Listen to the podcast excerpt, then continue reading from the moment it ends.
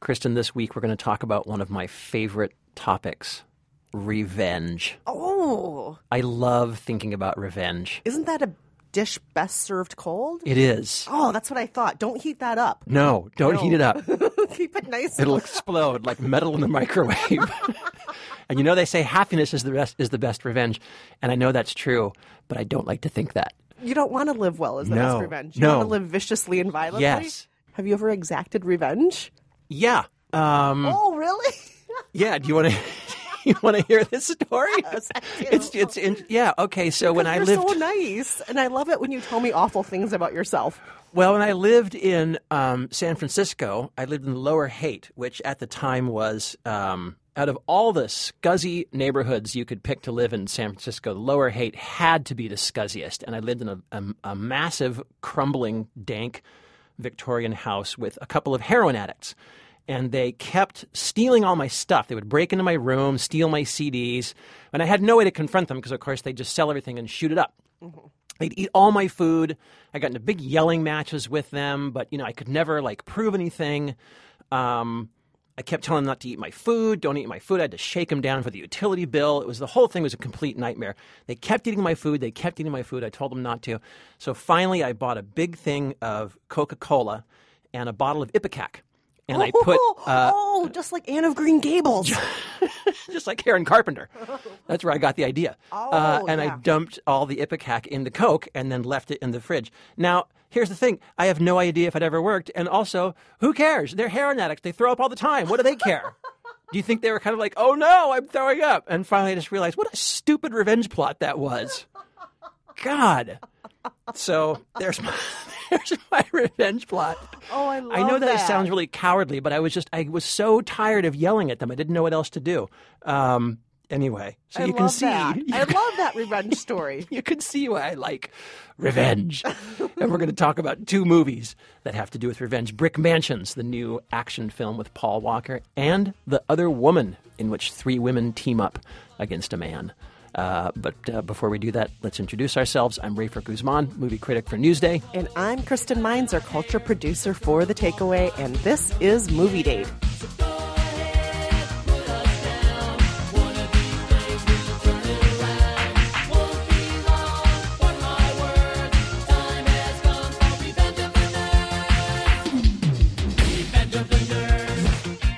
Let's get the big let's get the big revenge one out of the way first, in which a man is looking for the man who killed his paw. Oh, don't do that. That's almost as bad as taking his woman. That's right. Yeah, That's right. On, on the list of bad things, to do, don't take my daughter, don't take my woman, and do not kill my father. That's right. okay, so let's uh, we're going to tackle Brick Mansions. Uh, now, this is the new uh, the new action film with Paul Walker, who died in November. This is going to be one of our last chances to see him. There is a new Fast and Furious coming out, um, but that will be using a lot of uh, body doubles and CGI, uh, reportedly. Yeah. Uh, this is, I think, one of our last chances to see Paul Walker whole. He plays an undercover cop who goes into a walled off, lawless ghetto in the middle of uh, decaying Detroit called Brick Mansions. He's looking for a drug, pi- uh, drug kingpin named Tremaine Alexander, played by RZA of the Wu Tang Clan. Uh, uh, supposedly, Tremaine has killed uh, Paul Walker's father uh, years ago. Paul Walker is now seeking revenge. He teams up with an insider in Brick Mansions named Lino, played by David Belle. Here's a clip. I spent my entire career trying to take down Tremaine, but he never leaves brick mansions and there's checkpoints everywhere. You know the routes around them. Yeah, but then what? You have no intel inside? No eyes. We have your eyes. Lino Dupree, French Caribbean expat, spent most of his adult life in brick mansions. Knows it like the back of his hand. What's he locked up for anyway? Killed a cop.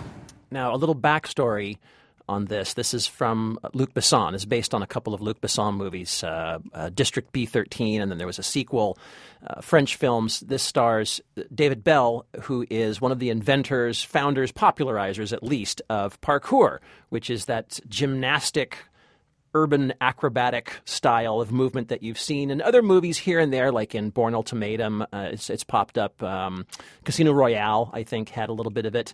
You know it when you see it when when someone is basically running up a wall and flipping off a ceiling and and flying out a window, Fly- flying out a window. jumping over your head while punching you, and then twisting in the air and landing gracefully. Yes, so it's- beautifully. It's really marvelous, and this and basically this film is built entirely around the parkour action scenes. So let's talk about those. What did you think of those scenes? I was just blown away by them. I did not really know what to expect. I, you know, you and I both get told a lot, Ray, for before we see movies. This is all about the beauty of the martial arts. We hear this a lot, yes. and frequently, eh, it's so-so. Yeah. martial arts, eh, it's fine. But I was just blown away by the first chase sequence in this movie. Yes. It's unbelievable. Running through the projects, jumping out windows from one floor to another, off this building onto that one, using the fire escapes, using all of the grungy things around him, including not just the buildings and the walls and the ceilings, but the other people in the scene, Yes. climbing over them. It's it it just looks like it has to be special effects, but you know it's not. And Right, right. It's You- you- beautiful to watch. Yeah, and and all and that is all really David Belle, who. Uh, as an actor, I thought was kind of passable in this role. He Yeah, looks, I thought so, too. Doesn't I- he look a little bit like Clive Owen to you? Tiny little Clive Owen. Okay, well, fair enough. But I, I totally thought he was likable. Yeah. And I could just watch him all day do those kinds of stunts. I was amazed. It was Yeah. beautiful to watch him. It was really like it was. It was really like one of the first times I remember seeing uh, Jackie Chan. I, th- I think one of the first times I saw him was Drunken Master, or maybe Drunken Master Two, which is really just this amazingly beautiful physical acrobatic Oh, performance yeah, from and Jackie the Chan. choreography is unbelievable in that movie. Too. Yeah, and this and this one, um, you know, I'm not putting it on quite the same pedestal, but uh, those those chase scenes and those parkour scenes are are really incredible. Now we should we should ask maybe Paul Walker. What do you think of Paul Walker? Were you ever a big fan? I was never a big Paul Walker fan, but I do have to say, watching this, knowing who he is now, knowing how he died very young and unexpectedly a few months Yeah. ago, um, you know, I was aware of that watching the movie, and uh, I I would have been curious to see if he would have lived longer, if he would have done something beyond the chase chasing action movie sort of movies and had a lot of success. I would have been curious to see if he could have done that because while he's perfectly likable, I don't know if he's ever played roles with enough depth to even give me a glimmer of could he be better than this. There's a movie he was in uh, not too long ago that never got a proper theatrical release, or at least not a wide one, called Hours. And it is really just him. He plays a guy who is trapped in a hospital during Hurricane Katrina, I think, trying to keep a baby alive. Oh, wow. There's some flashbacks, but really it's mostly just him, just him. Um, I'm not going to recommend it. It's not, not the greatest film. I, I don't know how much, uh, uh, you know, actorly chops Paul Walker necessarily had, but he always was a really good action figure. He had a, a he's got a good medium physicality, athletic build. He looks great, pretty blue eyes. He's got a nice face. He was he always looked great in the Fast and Furious films. I think he looks great in this one, and really he fits the bill. He fits the bill for that kind of action figure, and you can kind of put yourself in his shoes in a mm-hmm. way. Do you know what I mean? Yeah, he's not built like Schwarzenegger. He actually Right. seems kind of like a human. Right. Yeah. Exactly. But can we talk a little bit about the plot of this movie also? Oh, you want to talk about the plot? Is it worth talking about the Let- plot at all? Let's do it. Yeah, because there are some interesting things in it, actually. I mean, I mean, there is something to be said for embracing the ridiculous. I mean, this Yes. movie has a neutron bomb. It has a rocket. It has a Russian involvement. It has. I love the neutron It has a henchman who, um, she's kind of sexually violent and only wears lingerie. yeah, Reza. Yeah, and uh, yeah, not to be confused with. Mm-hmm. Not to be playing- right. I found that confusing too. I found that confusing too. Even though his They name have is named not her Teresa or something. they should have named her like, "Hey Jenny," something else. Teresa. uh, But, Teresa. but, but you know, the neutron bomb totally had me cracking up. Like, Yes. what? where did this come from?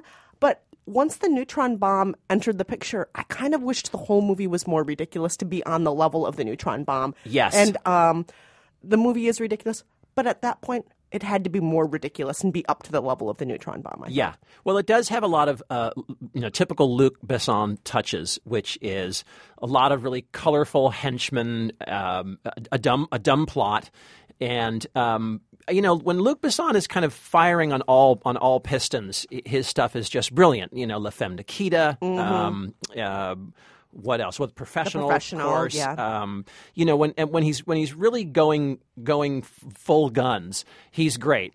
When he's not, things are a little bit less satisfying, and I found this a little bit less satisfying. But what I did find kind of fun was this idea of brick mansions as not just a ghetto, but kind of the ghetto, kind of ev- sort of the ghetto of every world, where they they feel like second class citizens. It's very us against them, kind of a ninety nine percent stance of outrage from these guys. And and I think what makes it work is RZA. He has this kind of hip hop authenticity. So when he's saying stuff like "cash rule everything around me," Oh my gosh, the audience the went audience nuts. just They goes crazy. Although we do have to say, RZA was in our audience when we saw Well, all right, that's true. So maybe maybe much of that, maybe much of the hoo ha was coming from RZA's entourage, but still, there's something there's something about the way he delivers his lines, and he delivers all these thug life monologues in the film that he he's convincing. He he puts it across, and he's a lot of fun in this movie. He's really good, I think. Yeah. So you you liked that? I would say this was an okay date. if you're if you're looking for a, just a, a dumbass action film with some good fighting in it and some a couple of flashy performances to pull you through, and you're not going to think too hard about logic or why exactly they kidnapped that girl because that doesn't really make any sense. If you if you can overlook all that, it's kind of fun. And if you're a Paul Walker fan, I think it's really worth seeing. Yeah. You know, I I agree with you that it's it's an okay date. Yeah. All right. But in addition to saying it's an okay date, can I just do a shout out to a listener here for a second? Yes. Okay, so we get a lot of listener mail. A lot of you wonderfully. We're so thrilled you guys do this. You write into our Facebook page, you call us on the movie date hotline, and every once in a while you'll uh, rate us on iTunes. By the way, more of you should be rating us as awesome. Yeah. Uh, but here is somebody who rated us three stars out of five on iTunes. Coppercod says, I don't think I've heard Kristen like a single action film on this podcast, and then in all caps, ever. Kristen hates action films. Now, Coppercod, I just want to point out to you from this conversation we just had about brick mansions. I don't hate all action movies. I just wish more of them were better. So this one was Some are merely passable. Yes, this one should have been more estimation. ridiculous. This one should have taken it to the next level. This was an okay date. It should have been more ridiculous. There you go. More you go. action. I think you wanted more action. More action, more neutron bombs, more just more people in lingerie with machine guns. The more, whole thing. More RZA chopping up chili peppers and cooking some stew. Oh yeah, he loves chopping vegetables. He sure does. Boy, he can he can chop a vegetable with a meat cleaver like nobody's business. His mama taught him that.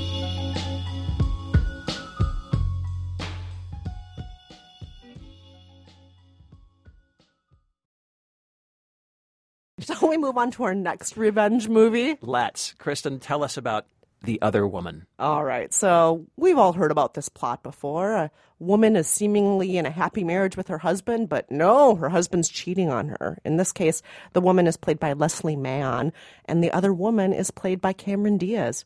The two of them get to know each other Yes. and then become something of uh, friends, you might say. And then before you- know it, their friendship gets even more complicated when they realize he is cheating on both of them with yet another woman played by swimsuit model Kate Upton, who, yes, is in a swimsuit for most of this movie. She sure is. Yes, she sure is. They begin, the three of them, teaming up, spying on him, thinking about other revenge possibilities. And of course, they find out he's cheating on all of them with other people as well. So here's a clip of the movie. That's not the point. I don't do married guys. I don't need to wreck someone's home for a date. It's not always a wreck. Stan and I were married when we met. We weren't happy. You wrecked two marriages. First of all, one of them was mine, so that doesn't count. I don't think that's how it works. That is uh, actually Nicki Minaj giving Yes. Cameron Diaz a talking to because um, of all the women in this movie, Nicki Minaj might be the most fun, actually. Yes. Nicki Minaj has these sassy lines. She plays the personal assistant of the high power attorney Cameron Diaz, who isn't afraid to tell it like it is. Yeah. So Selfish people live longer. That's her. that's her motto. Which I love. I'm just going to tell you something my mama told me. Selfish people live longer. Yeah, she gets some very good lines. She's a lot of fun, actually. So it's a pretty straightforward plot. And Uh, it's supposed to be a comedy, runs about two hours, but Now I'm you just- say supposed to. what what do you mean by that, Kristen? I'm just going to say I thought it started off with some great potential, some great snap. I love a lot of the actresses in this movie, Yeah. and I love a great female ensemble comedy. I wish there were more good ones out there. But unfortunately, I didn't feel like this was a 9 to 5. It was more of a it was a movie that at times seemed to lose its footing and lost its snap and the scenes would sometimes drag out so long and the tone would be off so occasionally i actually wasn't laughing i was actually cringing and uncomfortable at certain moments watching it Yeah, there are some. I- think the film doesn't understand what it's trying to do, and I think, I think you're right. First of all, the the the, the initial meeting between Leslie Mann, the wife, and uh, Cameron Diaz, the mistress, who, by the way, doesn't realize that she was the mistress. She didn't know that uh, Mark, her boyfriend, played by um, Nikolai Coster-Waldau. I hope I'm pronouncing that name right. He's from Game of Thrones, but uh, Carly didn't realize that she was cheating on anyone. She just thought he was single guy and the best boyfriend ever and the best boyfriend ever. And so when the wife and the mistress meet, it's this odd relationship. You know, here we are, wife and mistress. How weird. But then they meet again, and then they meet again.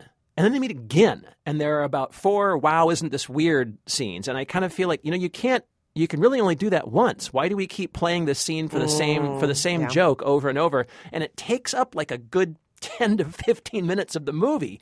Then you've got the Amber character, which is Kate Upton's character, the boobalicious, you know, younger woman type. And I guess you know so there's a there's a there's a clip in the in the trailers where they're plotting their revenge, and Amber, who's the, the, the dumb bimbo character, says, "Why don't we kick him in the balls?"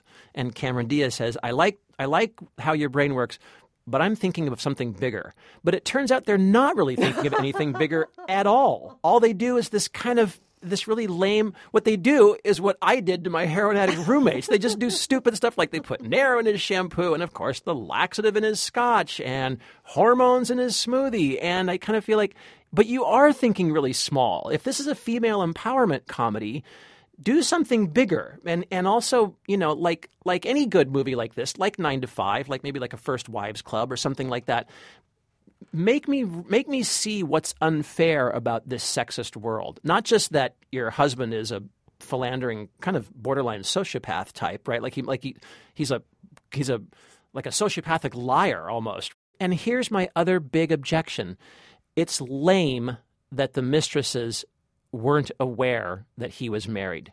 This movie would have had a lot more teeth if they had not left, let the women off the hook. well one of the mistresses knew that he was married But she was told that he was going through a divorce and that his Oh, wife was true. cheating on him, and so she was fed that line. They're all innocent, and I, I don't. That's a unicorn. That character, the innocent mistress. That's not.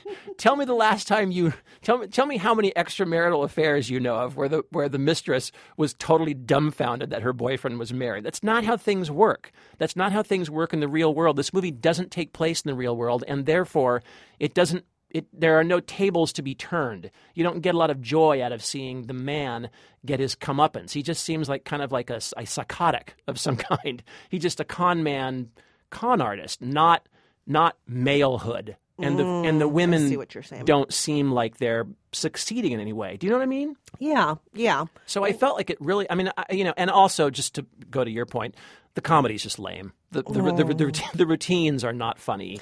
and it didn't need to be a two hour movie No, it, it's just too long and you're right repetitive at times and yeah it's just too bad i wanted it to be better i did it just wasn't a great date I think I'm it's sorry. pretty bad. I'm yeah. gonna say bad date. oh gosh go see nine to five instead Totally, movie's right? great That yeah. that is a great movie, and that was a movie that was shorter and had bigger issues that managed to pack it all in. right? major major issues that and it's still very timely Yes. yes but shall we move on to some movie therapy rafer Let's. okay so this week we have a movie therapy question coming from california let's play it This is Mary from Los Angeles. Hi, Rafer and Kristen.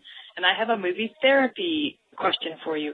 My friend and I are going to Budapest, Vienna, and Prague in October. And what movies can we watch between now and then to put us in the proper frame of mind to get us ready for all we want to see and do over there?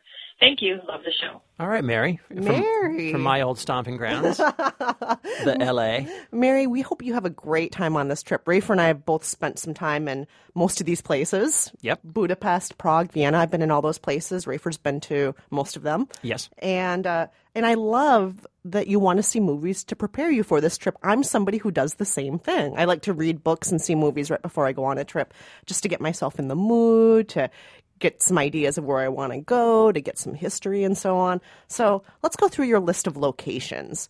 Uh, should we start with Budapest, Rafer? Yes. So, Kristen, what's your Budapest pick? So Budapest is a little bit complicated. It's a tough one. It's a tough one, partly because Budapest is frequently used as a shooting location, but then in the movie they'll say it's something else entirely. It's the Toronto of Europe. Yeah. So, for example, Anna Karenina, a movie that we both love starring Keira Knightley, a lot of that was shot in Budapest. But no, the whole movie takes place in Russia, according to the plot. Ah. Right. I did And, not know um, it was shot in Budapest. Yeah, and Being Julia, another movie I just loved. Uh, Being Julia, again, it's uh, shot in Budapest, but that one's supposed to be taking place in the London theater scene. So, Right. Um, uh, Budapest does, by the way, have great theaters. Beautiful. Go to that opera house there. But a movie that might help you to really just appreciate the beauty of Budapest and not disguising itself as another place is a movie called Sunshine from 1999. This is not the Danny Boyle one. This is the one from 1999 starring Ralph Fiennes, and he plays three different characters, three different men in the same family over the course of several generations. So you actually get to see Hungary at different times through different historical lenses. And here's a clip of the movie. Never allow yourself to be driven into the sin of conceit. Conceit is the greatest of sins, the source of all other sins. Never give up your religion, not for God. God is present in all religions. But if your life becomes a struggle for acceptance, you'll always be unhappy. Religion may not be perfect, but it is a well built boat that can stay balanced and carry you to the other shore. Good going, Dr. Meinzer. Deep research on that. One other movie I just want to throw out there. It doesn't actually get shot in Budapest, but The Shop Around the Corner is my favorite Budapest movie. It's all shot on an LA soundstage, but, but it all takes place in Budapest. And unlike most movies in foreign countries made by U.S. filmmakers, nobody has a British accent. Ah, that's refreshing. It's Jimmy Stewart just talking like Jimmy Stewart, but he's supposed to be playing a Budapest guy. Ah. Anywho, let's move on to one of your other cities, Mary. You said Vienna's also on your travel list. Rafer, what do we have to say about Vienna? Well, we chose Before Sunrise, which is the movie that kicked off the Ethan Hawke, Julie Delpy series. Uh, they play a couple who meet on a train uh, coming into Vienna. He decides um he's a he's a young poet, wannabe writer type. She's a gorgeous French girl. He decides uh, to make his move and convince her to spend the day with him in Vienna. Here's a clip. So listen, here's the deal. This is what we should do. You should get off the train with me here in Vienna and come check out the town. What? Come on, it'll be fun. What would we do? Um, I don't know. All I know is I have to catch an Austrian Airlines flight tomorrow morning at 9:30, and I don't really have enough money for a hotel, so I was just going to walk around, and it'd be a lot more fun if you came with me. And if I turn out to be some kind of psycho, you know, you just get on the next train. This is uh, one of my favorite movies, and I think What? s- One of your favorites? It is. It's Wow. it's such a magical, magical film, and it's great because, of course, they are tourists in Vienna. Um, so you can really, and if you if you do a little research on the internet, by the way, you will find like mapped out walking tours of the before sunrise Vienna. But they go to all the places that you're probably going to go. That's that's the Westbahnhof station where they disembark. Um, they go to the uh, Albrecht Monument where uh, Ethan Hawke recites a little bit of W. H. Auden to impress the Julie Delpy character. Um, they go to a, a, a lot of clubs and uh, bars and cafes, which may or may not be there, but some of them are. Uh, Cafe Sperl, which is a, a famous uh, cafe that's popped up in movies here and there. That's been around forever. That's still there. The park, the most magical scene in the film is where they spend a night in the park. And I won't say what happens exactly, but they, they spend this lovely, lovely night outdoors in the park. The park, I believe, is gone. But just about everything else in that movie is there, and you could retrace their steps pretty accurately for through um, before sunrise. So that is our Vienna pick.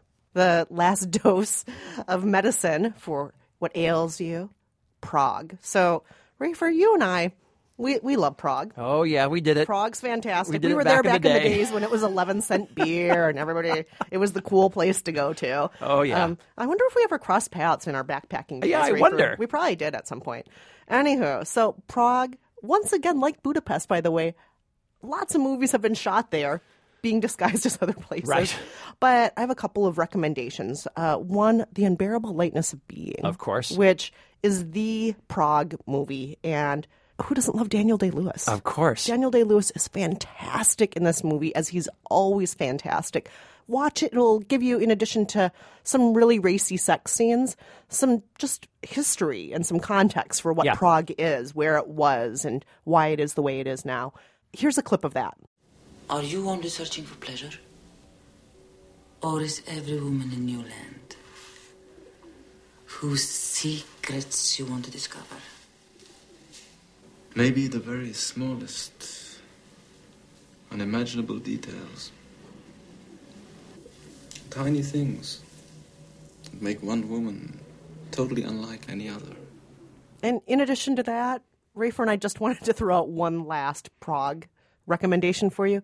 The music video "Never Tear Us Apart" by INXS because that was In all- Excess. yes, that was my first stadium concert, by the way. I ever Oh, went to. wow, It is that right? Yeah, the Kick Tour INXS. Oh boy, that was right at the peak of it. Oh, loved them. Michael loved them. Hutchence, he was a rock star, man. He was great. He, He was the real deal. And that music video, you'll look at it and you'll think, "Oh, Prague! I want to lay in that cemetery. I just want to lay there and drink some champagne and uh, be sullen and wear all black. Yes, And lip sync. and lip sync. You'll want to do it too. You'll want to walk in slow motion by the by the gravestones.